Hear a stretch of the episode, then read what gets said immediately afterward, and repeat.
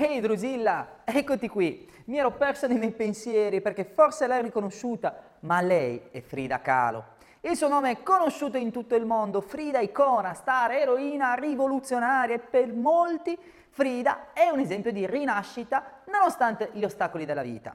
Lei sola ha trovato la forza di contrastare la petola, la morte e ridere di lei per creare piccole e grandi opere straordinarie.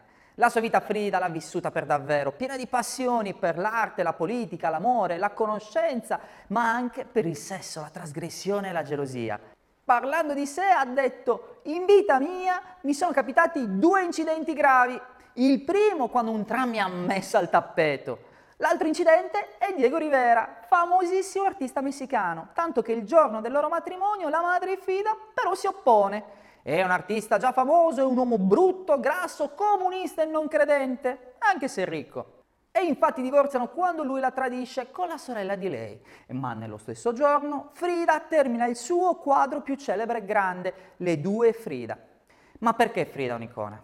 Lei è entrata nell'immaginario collettivo come straordinaria artista che rimane impressa nelle menti, creando consenso, ammirazione ed evocando le battaglie che tutti noi conduciamo nella nostra vita. Frida è una di noi. Ehi Drusilla, a me non rimane che tornare ad ammirare questa bellissima Frida di Marco Rea.